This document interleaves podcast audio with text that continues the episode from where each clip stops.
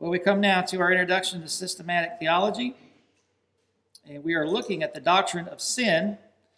And last Lord's Day, we began to hone in on the fall of man there in the garden, seeing the nature of the temptation of sin and its origins in our history.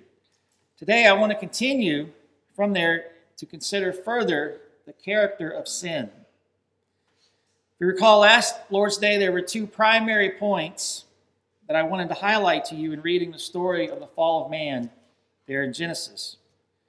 One point was to emphasize the very special privileged position that God had placed Adam and Eve. This wasn't some cute little veggie tale story. You know, it wasn't a little ordinary couple in an ordinary garden just growing carrots, decided they got tired of carrots, and then God threw a temper, temper tantrum over some fruit. Rather, this is the story of a king, of a vice regent, a ruler and representative of God on earth. He was an image bearer. And he was tasked, along with the help of his queen, to reflect the glory of God in their lives, to be fruitful, to multiply, to raise little image bearers in the covenant, so that they in turn would multiply and bear fruit. And this would just go on and on until eventually the whole earth would be filled with image bearers reflecting the holy righteousness of God and filling the earth with the glory of God, spreading that garden. And this garden they were placed in was a temple. Adam was tasked to keep and guard the temple grounds. Temples where heaven and earth would meet. This is where God would reveal himself in a very special, man, uh, man, a very special way, unique way with Adam, to teach him his law, his word, which in turn was to govern how Adam would rule and subdue the earth to God's glory. Again, recall the words from Psalm 8 What is man that you are mindful of him, and the Son of Man that you care for him? Yet you have made him a little lower than the heavenly beings and crowned him with glory and honor. You have given him dominion over the works of your hands. You have put all things under his feet. Even the Hebrew word Elohim which is translated as God and is used of the one true God. This word is sometimes used to describe men who rule. And of course, that's not to say that man is God, because that's that was part of the temptation in the garden, which we'll see here in a minute. But rather, the word was used of man to point out how man was to reflect God's image as they rule and governed. And so, man, in the very beginning, was placed in this very special, highly exalted, privileged position. But it also came with great responsibility. Man was not free to govern as he saw fit, but was to govern under the authority and law of God. And so I highlighted a second major point last week, and that was for us to understand that it was exactly at that point, the point at which man was to govern and rule their lives by the word of God, that Satan attacked. Did God actually say? Did he really say that? So this is where we get to the heart and soul of sin. Sin, our standards tell us, is the want of conformity unto or transgression of any law of God, given as a rule to the reasonable creature. So, contrary to all this anti binary foolishness we hear about so often from the world, man only had one of two routes to go either submit to the authority of his Creator as expressed by his word, or take matters into his own hands and attempt to live and govern as he sees fit. In essence, to be his own God. John Calvin writes It is to be observed that the first man revolted against the authority of God, not only in allowing himself to be ensnared by the wiles of the devil but also by despising the truth and turning aside to lies. Assuredly, when the word of God is despised, all reverence for him is gone. You see the connection Calvin's making? They revolted against the authority of God. How? By despising the word of God. He goes on, His majesty cannot be duly honored among us, nor his worship maintained in its integrity unless we hang as it were, upon his lips. Hence, infidelity was at the root of the revolt. From infidelity again sprang ambition and pride, together with ingratitude. Because Adam, by longing for more than what was allotted him, manifested contempt for the great liberality with which God had enriched him.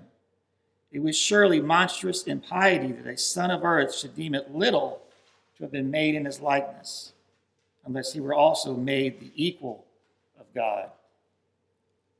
But do you see what Calvin's pointing out here? Notice the very special, privileged position that Adam was placed in. And yet, it wasn't enough for Adam. He couldn't be content there. Calvin continues If the apostasy by which man withdraws from the authority of his Maker, nay, petulantly shakes off his allegiance to him, is a foul and execrable crime, it is in vain to extenuate the sin of Adam. Nor was it simple apostasy, it was accompanied with foul insult to God. The guilty pair assenting to Satan's uh, calumnies when he charged God with malice, envy, and falsehood. In fine, infidelity opened the door to ambition, and ambition was the parent of rebellion. Man casting off the fear of God and giving free vent to his lust. Hence, Bernard truly says that in the present day, a door of salvation is open to us when we receive the gospel with our ears, just as by the same entrance, when thrown open to Satan, death was admitted. Never would Adam have dared to show any repugnance to the command of God if he had not been incredulous as to his word. The strongest curb to keep all his affections under due restraint would have been the belief that nothing was better than to cultivate righteousness by obeying the commands of God, and that the highest possible uh, felicity was to be loved by him. Man, therefore, when carried away by the blasphemies of Satan, did his very utmost to annihilate the whole glory of God. So, are you getting the picture here? This isn't a cute little story about a couple in a garden got tired of carrots. This is about a man who was granted great privilege and responsibility to rule and govern as an image bearer. as one who would represent God on earth and reflect his glory. And yet he became discontent with God. He became discontent with God's authority and God's word. And from this infidelity to God and His Word sprang all ambition and pride together with ingratitude. By longing for more than what was allotted to him, he demonstrated great contempt for God and the rich blessings that God had bestowed upon him. And it all came to a head with these casual, seemingly innocent little conversations with Satan, fussing over the Word of God. Beloved, I just I can't express to you enough how important it is that you see and you understand the root of the sin here, of the problem here. Because it's at that very point where Satan's going to come at you at every second of every day of your whole life to attack. Paul says in Romans chapter 1, verse 18, For the wrath of God is revealed from heaven against all ungodliness and unrighteousness of men who by their unrighteousness suppress the truth. For what can be known about God is plain in them because God has shown it to them. For his invisible attributes, namely his eternal power and divine nature, have been clearly perceived ever since the creation of the world and the things that have been made, so that they are without excuse. For although they knew God, they did not honor him as God or give thanks to him in gratitude. But they became futile in their thinking, and their foolish hearts were darkened. Claiming to be wise, they became fools and exchanged the glory of the immortal God for images resembling mortal man and birds and animals and creeping things. Therefore, God gave them up to the lust of their hearts, to impurity, to the dishonoring of their bodies among themselves, because they exchanged the truth about God for a lie and they worshiped and served the creature rather than the Creator, who is blessed forever. Amen. We have exchanged the truth of God for lies. And it all started right here in the garden, in the very beginning. So consider some of the lies that man believed in the beginning. This is the character of sin. One lie that man chose to believe was that God does not preserve and govern all his creatures. and all their actions.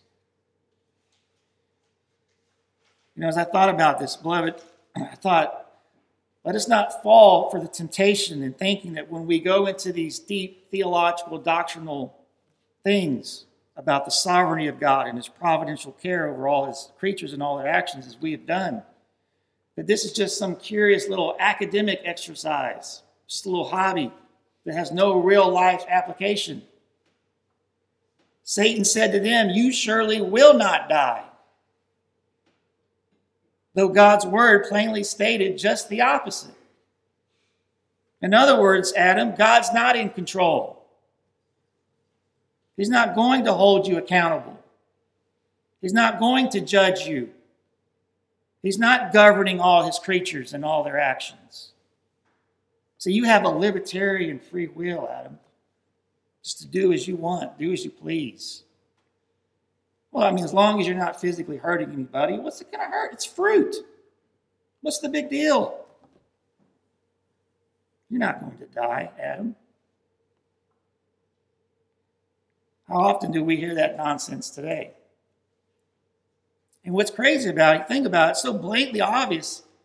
There's a flat out contradiction. God says this, Satan says, no, he didn't. It's so obvious, and yet we fall for it.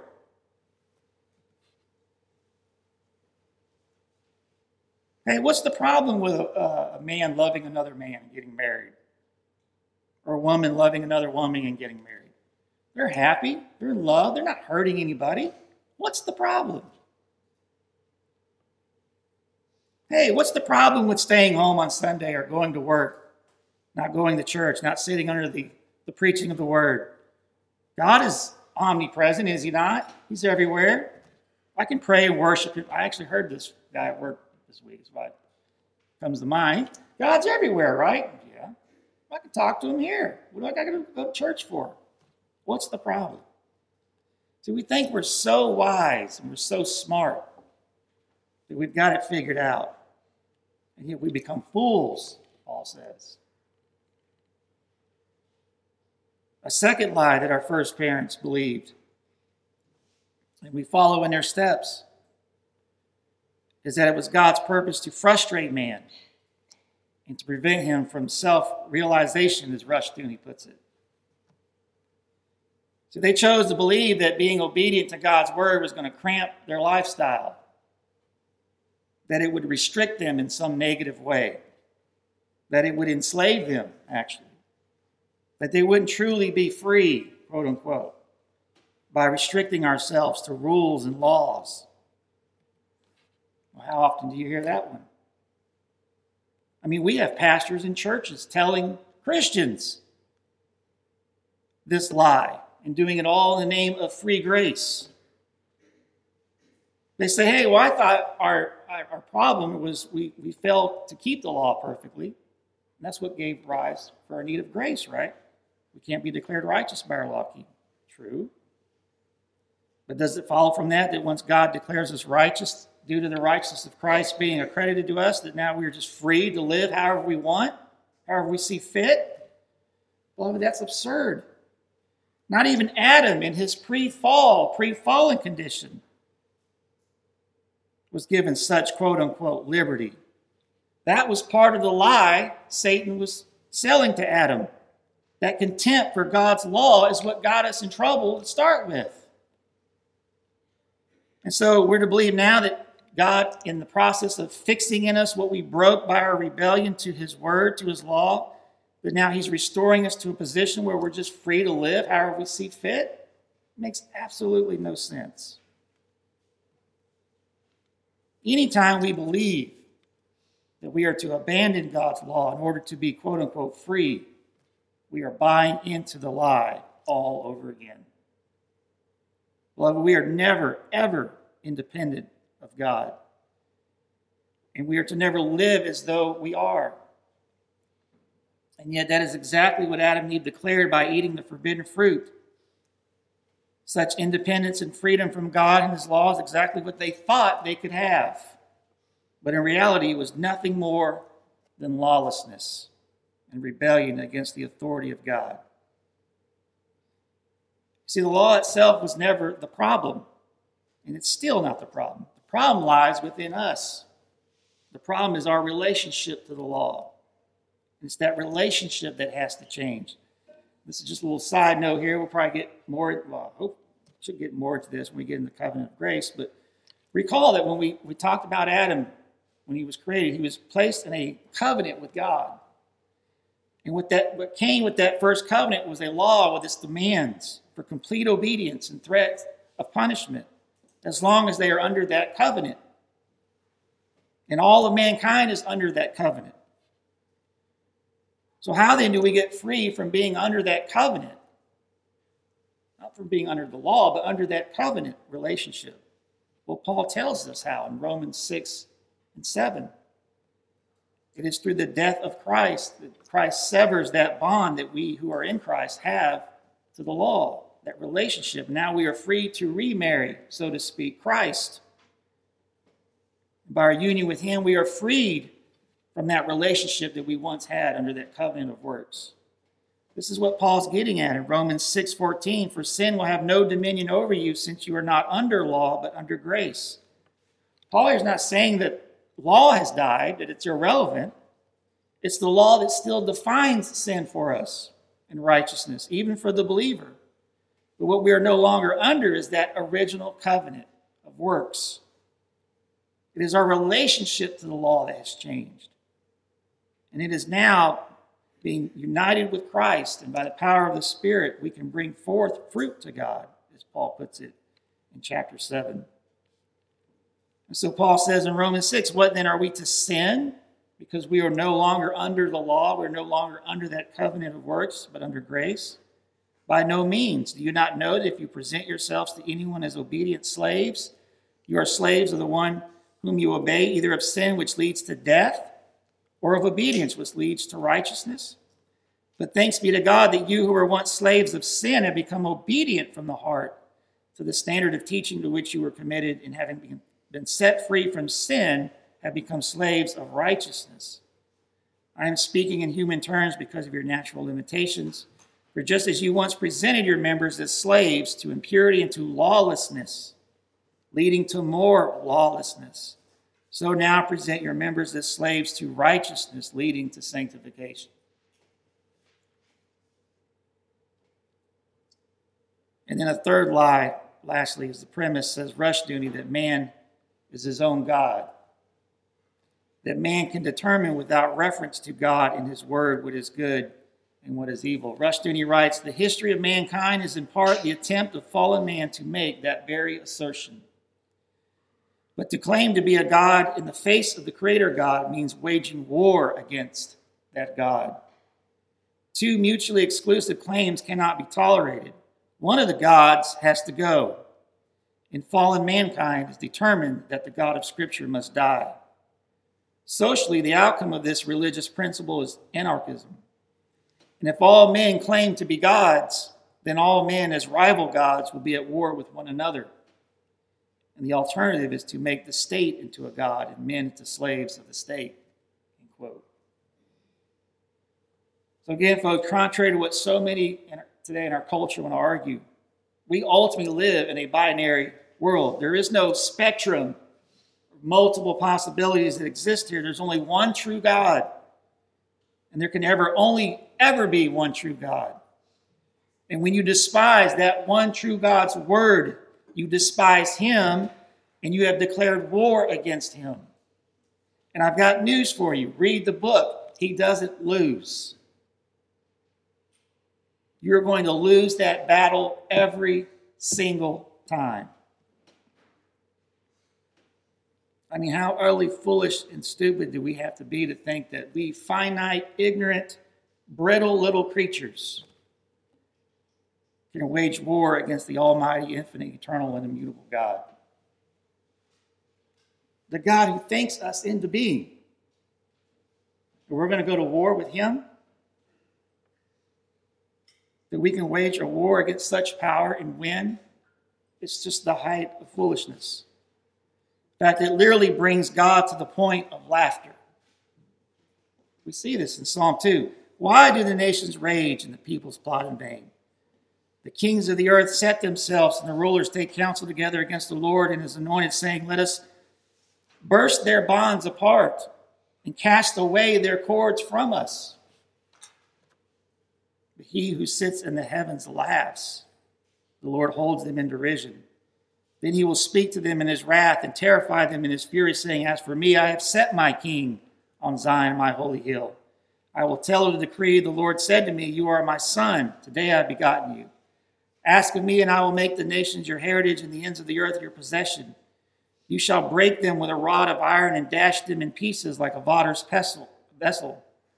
Now, therefore, O kings, be wise, be warned, O rulers of the earth. Serve the Lord with fear and rejoice with trembling. Kiss the Son, lest he be angry and you perish in the way, for his wrath is quickly kindled. Blessed are all who take refuge in him. Just one little example that there is only one God, one ultimate King, and there only ever will be, and he never loses. So I close in asking you again today, beloved, where is your trust today? Whose wisdom are you seeking? Upon whose word will you govern and live your lives? There's only two options here there's the truth, there's the lie. There's life and there's death. There's God or there's you.